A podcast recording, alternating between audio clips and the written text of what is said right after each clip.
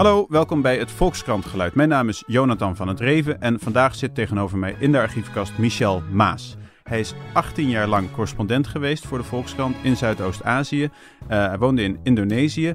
Uh, en daar stopt hij mee. Nu is hij terug in Nederland. Uh, en afgelopen weekend stond er een groot stuk van hem in de krant over Indonesië, zijn geliefde Indonesië, dat steeds verder afglijdt naar een islamitisch land.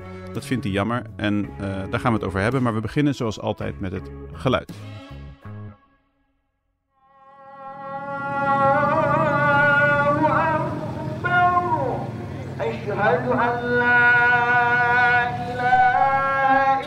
Nou, dat is de moskee. Het is een gruwelijke herrie. Vijf keer per dag. Nou ja, s ochtends is hij ietsje zachter.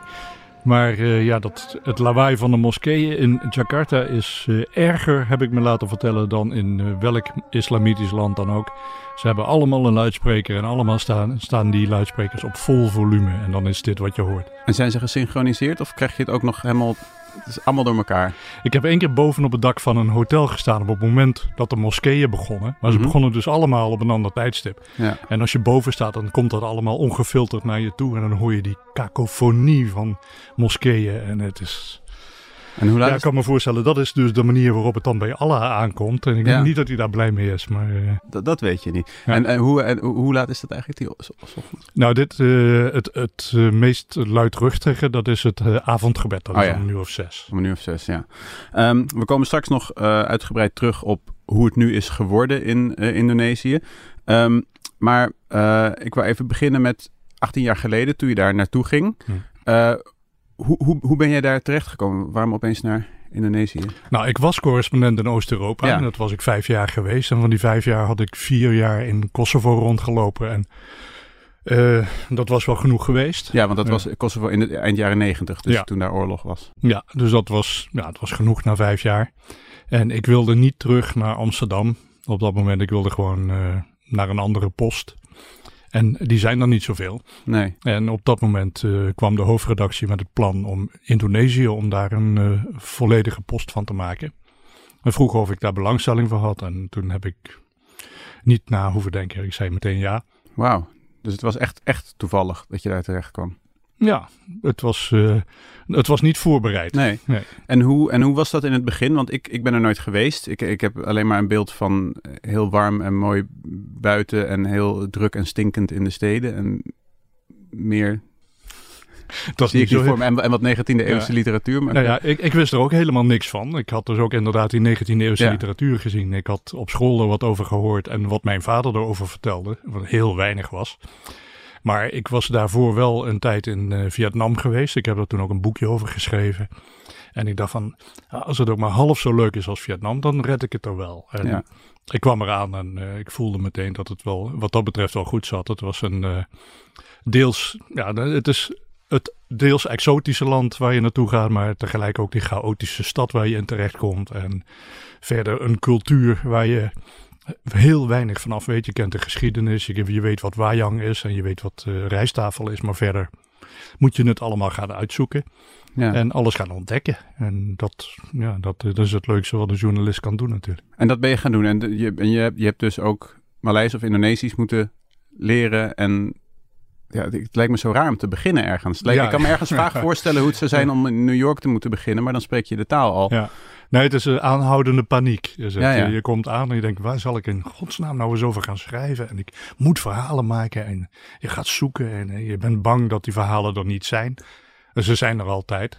En de taal, ja, in het begin zoek je gewoon iemand die, uh, een assistent, een, uh, ik vond al heel snel een, uh, een jonge journaliste die heel enthousiast was en die voor mij vertaalde en die mij een beetje uh, wegwijs maakte ook.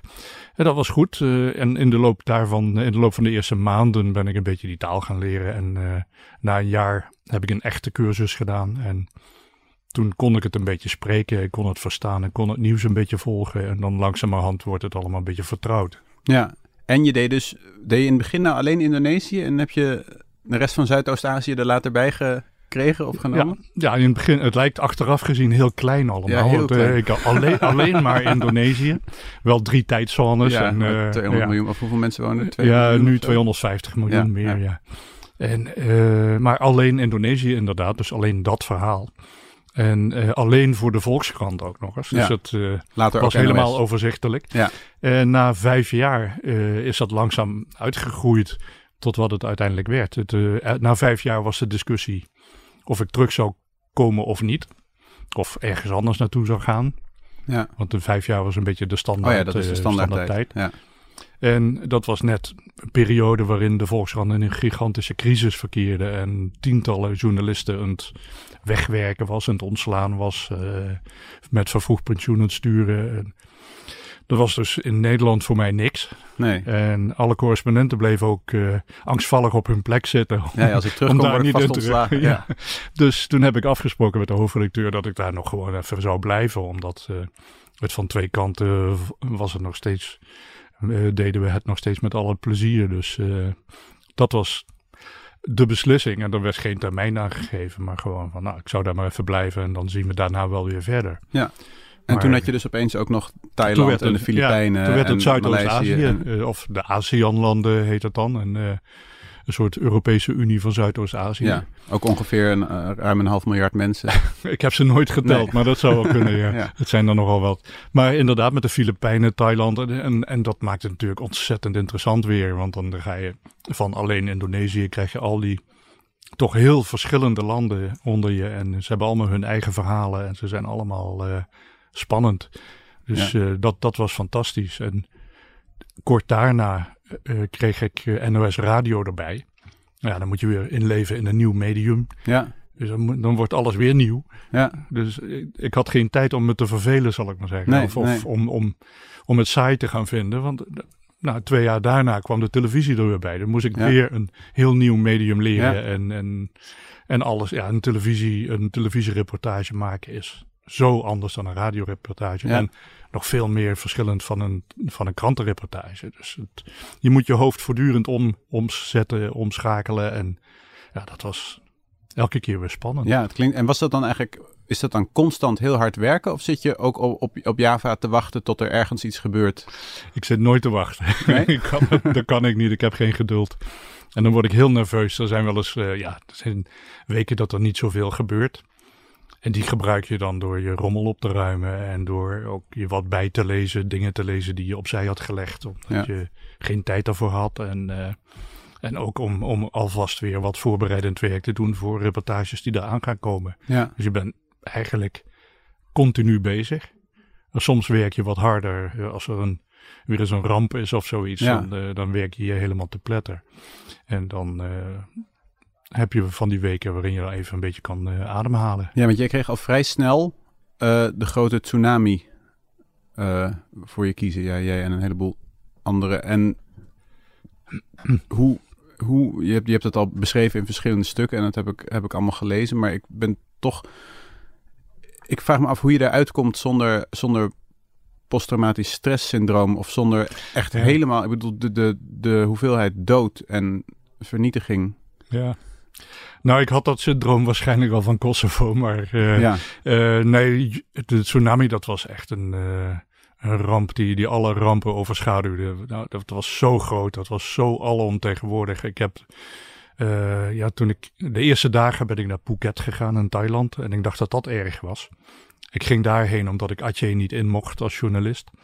En na een paar dagen mocht dat wel, ben ik naar Aceh gegaan. En nou ja, wat, wat, wat ik daar zag was zo duizend keer erger dan wat er in Phuket was gebeurd. En ja, overal was dood, overal waren lichamen, overal was verwoesting en eh, niks stond meer echt overeind. En dat is iets dat, eh, dat hakt er zo in dat je bent heel hard in het werk, dan merk je dat even niet. Je zit Mhm. stukken te schrijven, je, je, je bent bezig, je rent van hot naar her en eh, eigenlijk op een moment dat je daar even mee ophoudt, dan eh, komt het over je heen. Dan, eh, dat was een moment, dat heb ik wel eens beschreven, eh, hier in Amsterdam. Ik werd door de krant werd ik teruggeroepen na tien dagen tsunami. Dat was niet om, omdat ze dachten dat ik daar te hard aan het werken was of zo, maar omdat ik op de correspondentendagen moest zijn. en eh, daar werd ik verwacht. En nee, Ja. er was iemand van de redactie die ging mij daar vervangen. En ik moest dan maar even hier komen voor die correspondentendagen. En ik stond hier en er is altijd een, een beetje feestelijke stemming tussen de, onder de correspondenten. Er is altijd een redactiefeest en dan sta je daar met een biertje in je hand. En ik, ik was daar helemaal niet bij. Ik was er gewoon niet. Nee. Ik herinner me dat ik op een dinsdagochtend uit eh, het hotel aan de Prinsengracht stapte. En ik me wezenloos schrok. Ik keek en ik zag allemaal grijze plastic zakken zag ik liggen. En ik dacht, ah, oh shit, dat zijn lijkzakken. Dat was het eerste wat erbij. Ja. Ik, ik had al zoveel gezien. Eh, ja, ik, ik was opnieuw tussen de lijkzakken, zal ik maar zeggen. En pas later besefte ik dat het gewoon vuilnisdag was. En dat Ja. het vuilniszakken waren. Maar toen heb ik ook bedacht van, nou, ik, moet ik, moet iets, eh, ik moet hier iets mee, want dit is niet goed. En toen heb ik voor het magazine heb ik een heel groot verhaal geschreven. Waarin ik niet alleen beschreef wat, er, wat ik in eh Atje allemaal gezien had, maar ook wat het met me deed. Ja. Dus ik heb er een heel persoonlijk verhaal van gemaakt. En ik moet zeggen, dat heeft mij toen eh, de afstand gegeven die ik nodig had om er weer mee door te gaan. Om met dat onderwerp ook weer door te gaan. Ja. ja. En ik ben daarna meteen weer teruggegaan naar Atje. Dus, Ja. eh, En daarna, de jaren na de tsunami, want daarna moet je weer politieke strubbelingen in, in Thailand eh, Ja. beschrijven. Of het, het, het verkeer eh, op Sulawesi, weet ik veel. Kan dat dan weer? Kun je dan gewoon weer terug naar iets kleiners? Ja, dat, dat moet kunnen, want anders dan, eh, dan word je helemaal gek. Als je gewoon in, in zo'n verhaal blijft vastzitten, dan Ja. dat zou niet goed zijn. Maar dan schakel je gewoon terug en dan ga je... Ja, maar het gaat automatisch, want je hebt toch een, een tijd lang is dat verhaal van Atje gewoon het verhaal geweest. Dus Mhm. daar ben je dan maanden mee bezig. En maandenlang doe je bijna niks anders. En na een aantal maanden wordt ook jouw eigen eh, aandacht of eh, je belangstelling, die begint weer naar andere verhalen uit te gaan. Dat, Ja. eh, net als de lezers dat hebben, heb jij dat ook. Dat je op een gegeven moment even wat anders moet. ja, ja. blij bent dat je eventjes naar Thailand kan of even naar de Filipijnen. of zo. Ja, ja. En eh, laten we nu doorgaan naar eh, jouw stuk van afgelopen zaterdag. Jouw afscheidsstuk eh, van Indonesië. Het las een beetje als een, als een beetje een bittere afscheidsbrief aan een geliefde ook, vond ik. Een, Ja. een, een, een grote beschrijving van hoe leuk het was, hoe leuk het had kunnen zijn. Ja. Ik, heb, ja, ik heb ook inderdaad een, precies datzelfde in een e-mail aan een vriend geschreven. Van, eh, het, eh, achteraf, nu ik dat verhaal klaar heb, is eigenlijk voelt het een beetje als een echtscheiding. Ja, En eh, dat, ja, daar kun je het mee vergelijken, want het begon met de grote verliefdheid. ja, Met in 2001 een vrolijk land, een leuk land en een spannend land waar op dat moment van alles aan het veranderen was. Want dictator Suharto was net afgezet en het zou een democratie worden. Het zou, nou ja, het zou alleen maar de goede kant op gaan. ja, ja. Wat, wat mij, want ik wist natuurlijk wel een beetje, ik lees ook wel eens de krant, dus ik wist wel dat het daar aan het islamiseren was en dat het eh, in die zin de verkeerde kant op ging. Maar wat mij eigenlijk in het stuk bijna nog meer trof, wat ik niet wist, was hoe vrij het was. Hm. Eventjes dan. Want het, wat een, een beetje een rode draad in het stuk is die foto die je terugvindt uit 2003 van het eh volleybal- of handbalteam. Nou, het Eh, was een, een, eh, een- een volleybalteam van Oh ja. transseksuelen en travestieten. Ja. Ja. Eh, en dat kon gewoon bestaan. Een team met allemaal transseksuelen en travestieten. Dus het is een heel aangrijpende foto. Zeker als je weet dat je later die mensen niet meer hebt kunnen terugvinden voor een groot deel. Die zijn ondergronds gegaan of zo. Of Ja. misschien wel. Ik heb er nog een paar gezien in de jaren daar, die daar volgden. Ik ben nog een paar keer, heb ik reportages gemaakt ook over hun, eh, het bestaan van de homoseksuelen in Atje, Ja. Banda Atje. En die, een aantal daarvan die werkten in een kapsalon. En die kapsalon is een aantal jaren geleden verboden door de toenmalige burgemeesteres. En eh, ja, dat was meteen ook het, het moment, een omslagmoment. Daarna begonnen de, de stokslagen en Ja, werd het een heel ander... eh, een ander heel ander verhaal. land. Echt, Ja. en, en, en echt dus in een, in een, in een decennium ongeveer. Hm. Hoe, Ja, minder nog, want eh, eh, ik beschrijf dat, eh, dat ze bijvoorbeeld van de televisie verbannen zijn. En dat is iets van de laatste vijf jaar. elk televisieprogramma schrijf je had, had zijn, zijn vrolijke Ja. homo, zeg ja, maar. de tv-homo die Ja. grappen maakte, die leuk was, die lollig deed. En eh, nou ja, dat, je kunt ervan vinden wat je, Ja, nu wat zijn, je wij wil. zijn, wij zijn weer een stukje... ja, ja, ja, maar goed. je kunt ja. dat afkeuren, Ja. je kunt er van alles van vinden. Maar het Ja. was er en, en Ja. er werd om gelachen en iedereen vond het best. En, en dat is ook een vorm van eh, integratie, zou je kunnen zeggen. Ja. Maar, maar in ieder geval, ze bestonden en niemand had daar moeite mee. En Ja. ineens zijn ze van de beeldbuis verdwenen. En, Allemaal eh, weg. Allemaal weg. Want het mechanisme wat jij beschrijft, er zijn natuurlijk vrij veel oorzaken van hoe dit nou weer kan gebeuren. Maar Hm. het- ik vind het mechanisme zo angstaanjagend. eh, je moet me maar aanvullen, maar het, het, het, het groepsdenken en dat iemand zegt: dit kan eigenlijk niet. Hm. En dat anderen daar dan niks meer van durven te zeggen. En dan zeggen, nee, dat kan inderdaad niet. En dat zo, toch, Ja. zo lijkt het een beetje te gaan. Ja, de kritische geest eh, bestaat niet. Nee, En er zijn critici natuurlijk, er zijn eh, activisten, er zijn mensenrechtenactivisten. Er zijn mensen die hun mond open doen, maar daar wordt niet naar geluisterd. En, eh, want je wil bij de groep horen. En Ja. als in de groep maar het geluid komt, we moeten zuiverder zijn dan we waren, dan... ja, je wil geen gedonder, dus je doet mee. En ik, eh, nou, ik heb dat- de eerste televisiereportage die ik maakte, ging over verkiezingen. En de verkiezingen die gingen met de mond, hadden ze het allemaal over, we gaan de armoede aanpakken. Dus dan ben ik naar het allerarmste dorp van Indonesië gegaan, of een van de, heb ik een verhaal gemaakt. En daar ook met mensen gesproken van, op, op wie ga je nou stemmen? En wat ze zeiden, dat was voor mij echt een eye-opener. Ze zeiden van, nou, dat kijken we op de verkiezingsdag wel. En dan kijken we wat het dorpshoofd doet en dan stemmen we daarop. Ja. zei, waarom? Maar ze wilden geen discussie, want dan moet je jezelf steeds uitleggen. En dan moet je een, een mening hebben en dan moet je dat, die willen verdedigen. En daar hebben ze geen tijd voor, want ze moeten eten hebben en ze moeten werken. Ja, dus het is, niet, het is niet een soort volksaard misschien, zoals wij in Nederland ervan houden om de hele dag te discussiëren. Het is meer gewoon dat ze die luxe niet hebben. Ja, en en de volksaard is ook eh, dat je niet plomp verloren zegt wat je vindt. Nee, Eh, Javanen, die, eh, daar wordt van gezegd, die, die glimlachen altijd van voren en op hun rug hebben ze een mes. ja. Dus je weet nooit wat ze denken. Maar ze zullen nooit een onvertogen woord zeggen. Dus je moet er altijd op een andere manier achterkomen als, of ze wat vinden, wat ze vinden, eh, wat jij daarvan moet vinden. ja. Het is niet zo, ligt niet zo op tafel als in Nederland. Maar er zijn dus mensen die dus eerst heel tevreden televisie zaten te kijken en eh, te lachen om die eh, gezellige homo in het programma.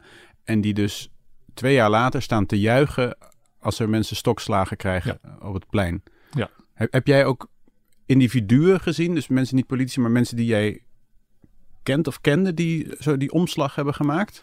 Nee, nee goed, de mensen die, die ik goed ken, dat zijn mensen die daar wel over nadenken, over dat Ja. soort dingen. En die staan daar niet echt te juichen. Nee. Die, eh, die, waren, die zijn blij als het afgelopen zal zijn. Maar eh, nou ja, het volk, maar zeggen, de, de grote meerderheid, dat zijn mensen die gaan voor het spektakel. En die, eh, het is een kermis, het is een show. En het, ja, dat daar nou, eh, als, zolang zij daar maar geen stokslagen krijgen, Ja. zullen ze daar juichen en joelen.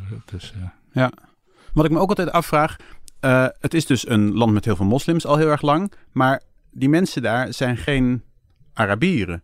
Het is niet een soort heel, en je kan zelfs niet wandelen vanuit Mekka naar Indonesië. Hoe, hoe, hoe, hoe komt dat zo doordrongen dan daar?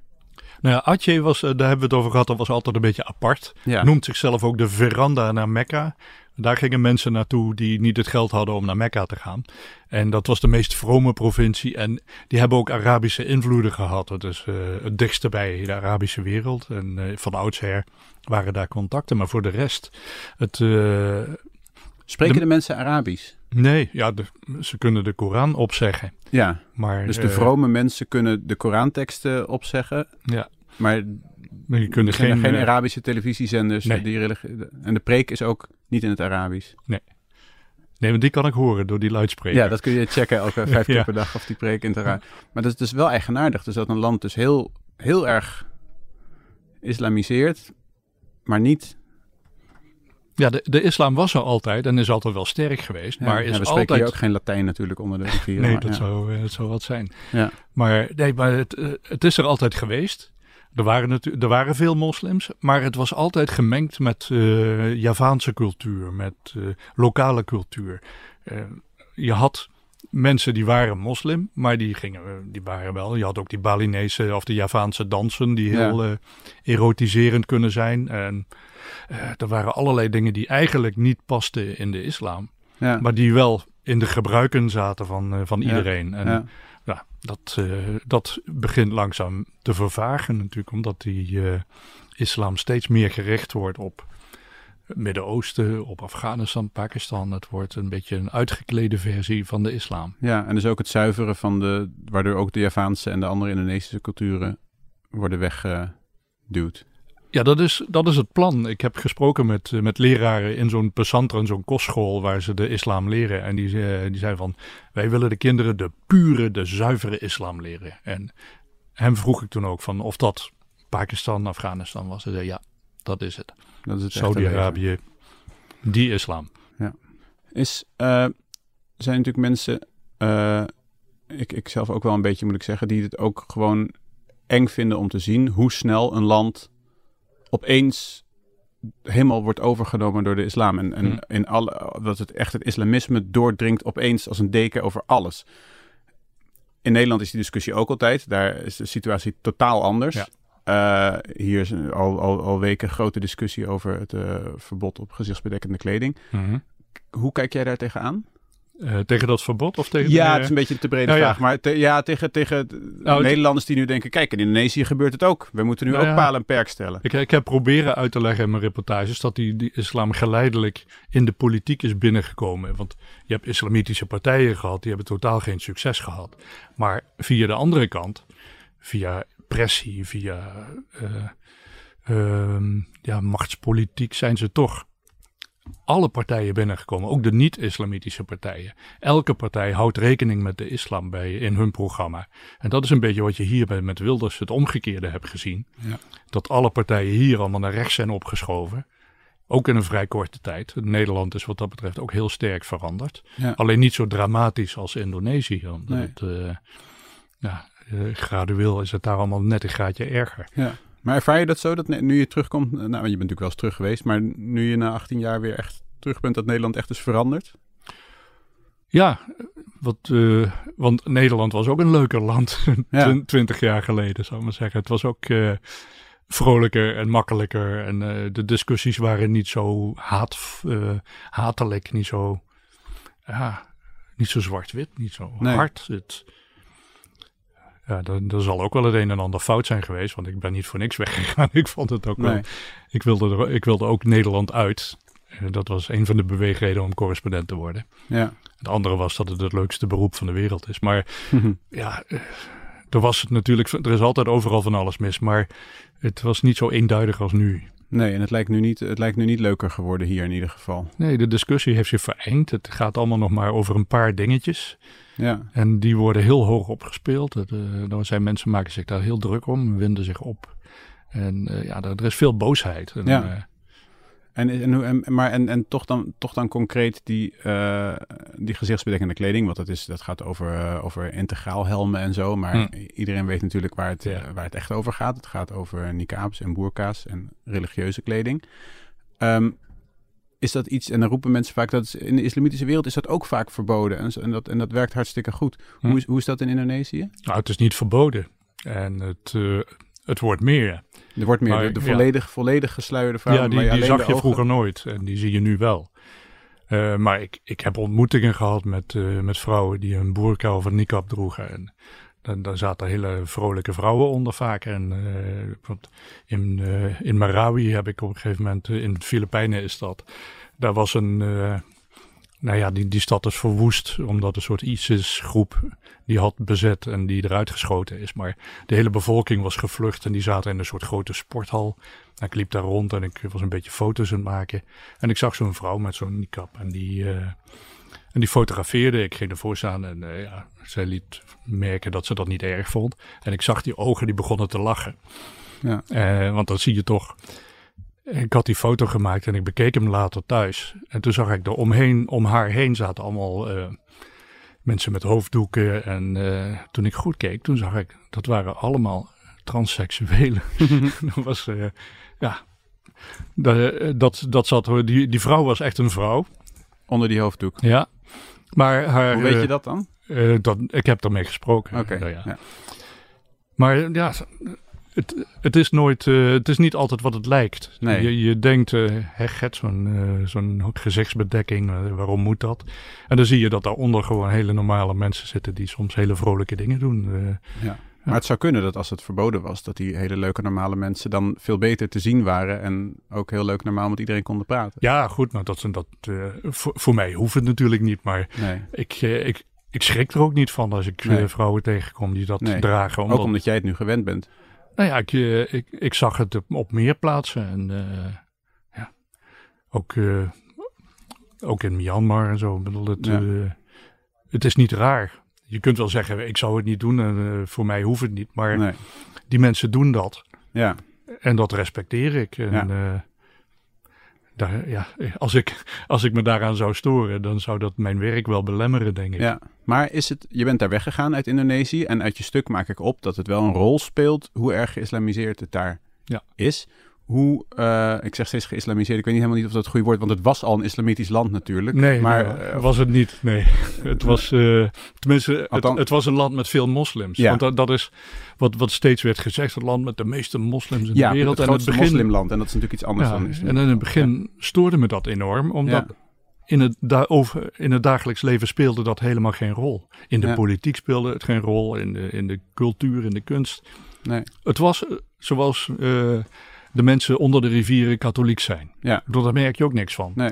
Dus Nee. dat was het in het begin. Ja, dus islamiseren is misschien wel het goede woord. Ja, het is, nu is het veel zichtbaarder Ja. en het is veel tastbaarder. Het is gewoon eh, zoals dat lawaai van die moskee. Ja, eh, dat is harder geworden en het is steeds moeilijker geworden om daar tegen te protesteren. ja. Maar, en, maar wat was voor jou, wat heeft jou eh, weggeduwd en vervreemd van je, van je oude geliefde? Het, wa- het- niet het veranderende Eh. straatbeeld van die, van die sluiers dus. Nee. Ook niet het gejengel van de moskeeën. Nou, het is eigenlijk meer een, een moment van bezinning geweest. De, een bezinning kwam omdat ik heb een zoon van 14 en die moet naar school en die, En die is daar wil geboren voetballen. dus. Die is daar geboren, maar hij heeft zich altijd als een Nederlander gevoeld en hij wil toch graag naar Nederland en zou uiteindelijk ook hier terecht zijn gekomen. En op een gegeven moment ben ik mij gaan afvragen van, ja, stuur ik hem dan naar Nederland en blijf ik dan hier? Ga ik dan, wil ik dat? En daaruit kwam de vraag van, wil ik hier überhaupt eigenlijk wel voor altijd blijven? Want dat zou dan de keus zijn. Ja, En toen was vrij snel, het kwam al dat, die hele geschiedenis van 18 jaar kwam voorbij en was heel snel het antwoord nee. Ik, eh, het land is niet meer leuk genoeg. nee. Dat is eigenlijk best verdrietig. Ja, jammer, ja. Ja, ik bedoel niet alleen voor jou persoonlijk, maar ook, ook voor jou persoonlijk. En nu ben je dus weer terug. Ja. Hier. Ja. En gewoon de gewone verslaggeving in de, door, door, door Nederland. Ja, nou ja, goed, ik ben... de verhalen zijn er overal en die, Mhm. die zijn allemaal de moeite waard om op te schrijven. Dus daar, eh, dat is geen probleem. Ik ben nu alleen een beetje nog aan het zoeken wat mijn eigen niche gaat worden, waar, waarover ik ga schrijven. Want eh, ik kan hier niet zomaar iedereen voor de voeten gaan lopen en verhalen afpakken. Dus eh, Ah, en ja. ik moet ook verhalen uitzoeken die mijzelf Ja. interesseren. Wat, Ja. verhalen die ik leuk vind om te maken. En daar krijg ik alle ruimte voor. Ik zit dus niet bij de buitenlandredactie, niet bij de verslaggeverij. Ik kan overal over, mij- met alles bemoeien, zou ik maar zeggen. Ja, over oh. alles schrijven. En, wat, eh, eh, wat ontzettend fijn en leuk. daar, ben ik heel, ja, daar ben ik heel blij mee. Ja. Ja. En ja, dat zal de komende maanden zal het wel een bepaalde richting gaan krijgen. En dan ja, wordt, het wordt alleen maar leuker. Ja, nou, Ja. ik zie er heel erg naar uit. Naar je, naar je, ga je ook binnenkort ooit nog weer op vakantie naar Indonesië? Of is dat voor altijd klaar? Nee, dat gaat vast wel weer gebeuren, want eh, daar hebben we familie en Oh vrienden. ja, en natuurlijk. Ja, je bent er echt geworteld. Nou, ik eh, zie uit naar je stukken.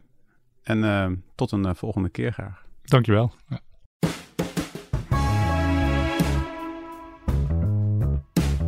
Dat was het Volkskrant geluid voor deze week. Dank voor het luisteren. Het is heel goed om je te abonneren op deze podcast, want dan mis je de volgende niet. En als je nog steeds op Facebook zit, ga daar af. Als je nog op Facebook zit, hartstikke leuk. Daar is een eh, nieuwe eh, groep, een Facebookgroep, en die heet de Volkskrant Podcast Club. En dat is heel leuk, want dan kun je praten over de podcast. En eh, dan is in ieder geval nog iets op dat verschrikkelijke Facebook de moeite waard. Oké, doei.